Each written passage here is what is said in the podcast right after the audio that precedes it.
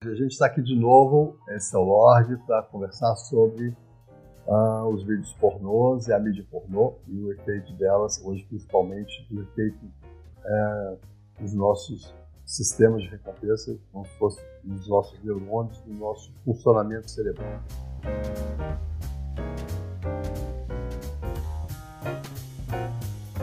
A principal questão do sistema de recompensa que eu já venho falando é que mais importante do que às vezes a recompensa é o preparo da recompensa, essa predisposição para buscar, essa vontade de buscar, onde a gente tem o craving que aparece aí, que é essa vontade né, de ver uma coisa que te dá ideia daquilo. E o que tem aparecido nos estudos de neurociência sobre os sensores de, de, de mídia pornô são duas coisas interessantíssimas. É que ele altera essa, ele aumenta a sua necessidade de buscar e dois, ele altera seu sistema de atenção. Então é como se as pessoas que tivessem dentro dessa, dessa compulsão, eu vou falar um pouquinho hoje também sobre os termos médicos, é, ela tivesse esse meio numa gase onde ela sempre está precisando buscar alguma coisa a mais e aquilo vai se repetindo e quanto mais ela busca, menos ela encontra, porque o prazer que aparentemente está ali não está. E ela acaba alterando seu sistema uh, de recompensa, altera seu sono, altera aí uma série de coisas, sua alimentação, aí vai alterando na sequência uma série de coisas. Então, assim, parece uma coisa bobinha que é pessoal daquela pessoa, naquele momento único dela, onde ela se masturba utilizando o de pornô, um casal, e na verdade, muitas vezes, o hábito de fazer aquilo provoca uma alteração em todo um sistema básico do cérebro que desregula vários outros sistemas básicos e a gente tem, no fim das contas, um paciente com uma depressão crônica com atos impulsivos e ninguém entende o que está acontecendo, e na verdade a gente tem a base disso todo uma dependência. Eu gosto muito da teoria da Nora Volkow, né, que não existe adição de drogas, de álcool, a gente existe uma doença de adição. E o que a gente está vendo hoje com a, o quadro atual, principalmente o que os aplicativos fazem na internet, é de levar as pessoas a essa doença muito mais facilmente e muito mais precoce. Os estudos de 2015 para cá eles têm mostrado basicamente que as pessoas muitas vezes o, que, estão, que assistem muito, é, então quais são as pessoas que assistem muito? Existe uma classificação atualmente da Organização Mundial de Saúde, que é o CID-11, aonde tem uma discussão sobre os termos, vocês vão, quando vocês encontrarem os artigos, vocês vão ver até na minha bibliografia, tem termos diferentes, mas vamos seguir o CID-10, uh, eu acho que pega melhor o a ideia é de um transtorno do comportamento sexual compulsivo, que é uma falha do padrão de controle de impulsos sexuais ou impulsos repetitivos, intensos, resultando em comportamento sexual repetitivo. Os sintomas alteram o foco da vida da pessoa, ela começa a negligenciar a saúde, aspectos pessoais, outros interesses, atividades, responsabilidades. Hoje, por coincidência, um paciente antigo que estava numa fase bastante difícil da vida dele, de repente descobriu essa saída e ele estava falando que pela primeira vez na vida o sócio dele reclamou que ele não estava entregando os projetos da mesma forma e essa foi a pista que eu peguei para perguntar para ele sobre isso. É um assunto que, né, mesmo pacientes que têm uma boa relação com o médico, né, tem dificuldade de falar com isso. Por exemplo, com as mulheres foi uma coisa muito difícil aqui na minha prática, eu consegui discutir isso com os adolescentes e eu descobri coisas assim muito fortes que eu não, talvez eu vou chegar nisso no final, que é a, a, modificação da própria posição dela como mulher em relação aos homens. Então, o transtorno do comportamento sexual compulsivo, que é o que a gente vai estar falando muitas vezes, são já quando já está estabelecido. Esses comportamentos se repetem, mas eles nunca são muito bem sucedidos, então por isso eles vão se repetindo cada vez mais. E a partir daí a pessoa tem uma quebra na sua capacidade de controlar a sua impulsividade e ela acaba fazendo atos que normalmente ela não faria buscando isso. E isso geralmente acontece por um período de seis meses ou mais tempo. É, geralmente causa um aspecto de prejuízo significativo na, na vida da pessoa, profissional, sexual, social, e ela não sempre relaciona isso ao hábito de assistir o, a mídia digital, mas ela percebe que a sua sexualidade está alterada, isso gera uma angústia muito grande, porque nós seres humanos, é, a gente sente isso é um aspecto muito importante da sua vida e realmente é, e aí a pessoa acaba ficando muito satisfeita e não consegue localizar isso, se vira um mal-estar generalizado, muitas vezes motivo de um sofrimento muito grande, até, infelizmente, nos dias atuais de suicídio. Geralmente, a gente tem um sistema de, de adição associado ao sistema de estresse.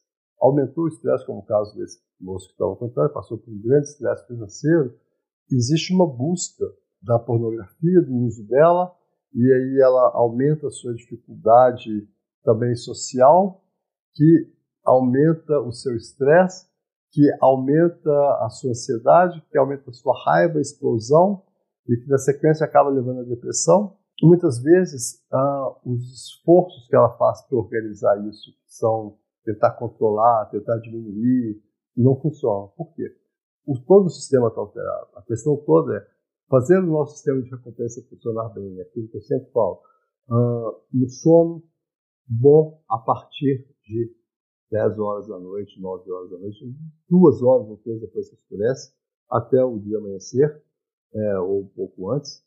Atividade física, né, que nós vamos ver a necessidade que a gente tem que usar de veículos para transportar, e o maior prazer que nós podemos ter também, além de uma vida sexual sem a mídia digital, é atividade física, onde você pode encontrar recompensa natural e aquele cansaço que é a diminuição da adrenalina e o aumento da serotonina que você dormiu dá uma sensação de bem-estar.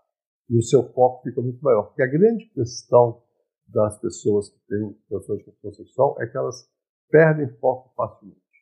Então elas alternam muito bem, muito mais facilmente de posição. Parecem ter pessoas de atenção, mas muitas vezes é uma coisa que surgiu num certo momento da vida delas e quando você vai investigar, você encontra essa, esse hábito. Que é muito difícil para pessoas, principalmente num país com moral católica, conversar sobre isso. Mas eu acho fundamental a gente abrir espaço, nós médicos temos que começar a falar disso, inclusive para as crianças e adolescentes, que muitas vezes está por trás de sérias dificuldades que eles estão tendo sociais. O sistema de, regula de, de recompensa, então, de buscar prazer, é um sistema complexo, que a gente já tem falado dele mais vezes, e o que tem surgido é que o consumo de pornografia intensificado aumenta a busca em vários países, principalmente nos Estados Unidos, tem maior grupo de estudos de violência. Violência não na prática sexual, mas violência também no comportamento. O sistema de recompensa está tão alterado que essas pessoas acabam tendo comportamentos mais explosivos. Uh, como ela tem uma necessidade de novos tipos de recompensa, é muito frequente também a busca de novas experiências, inclusive experiências violentas, na tentativa de encontrar esse prazer que ela já não tem mais nas práticas habituais, que ela vem repetindo. Então, a tendência de alternar, inclusive, para chegar a coisas mais violentas, exposições muito maiores. Quando a gente vê isso em crianças, por exemplo, adolescentes, o que a gente vê é que, como não amadureceu ainda o sistema que controla a sua capacidade de não arriscar sexualmente, e se ela faz o uso de mídia pornô frequente, o que acontece é que esse sistema também não amadurece. Então ela vai se expor muito mais.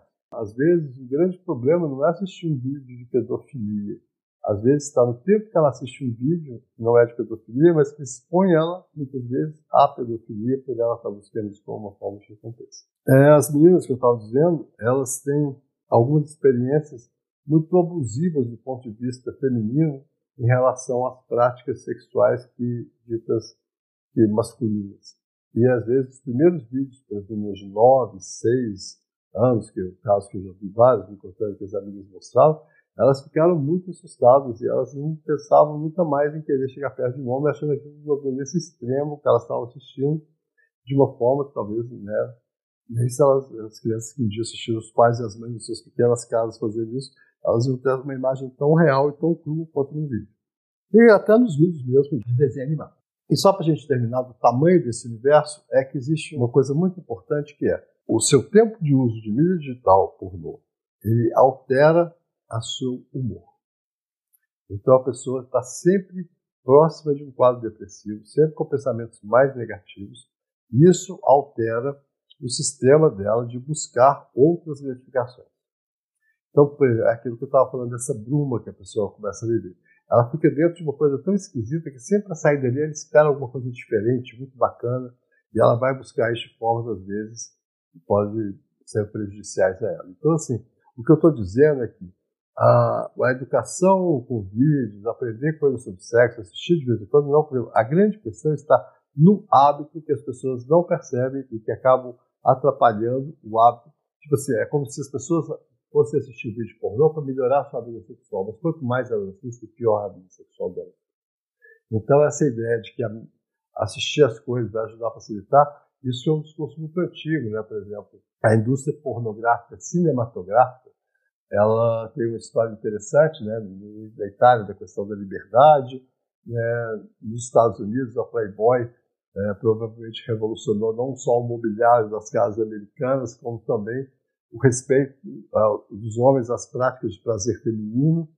Mas o que a gente vê hoje é muito diferente disso. Esse aspecto educativo ele é muito pequeno em relação ao aspecto que acaba prejudicando. Não dá para impedir, é um direito de expressão das pessoas, tem pessoas que se expressam até dessa forma sexualmente, mas eu acho que cada um de nós tem que tomar cuidado com o tempo que assiste. E lembrar sempre que uma coisa que você faz sempre tem que ser muito boa para ela poder se repetir. E quando você repete buscando uma coisa boa que não acontece, realmente tem algo errado. Só que às vezes pode estar demorando muito tempo. Então, vou dar um pequeno parâmetro. Mais de duas horas por semana pode causar problemas, que já é bastante.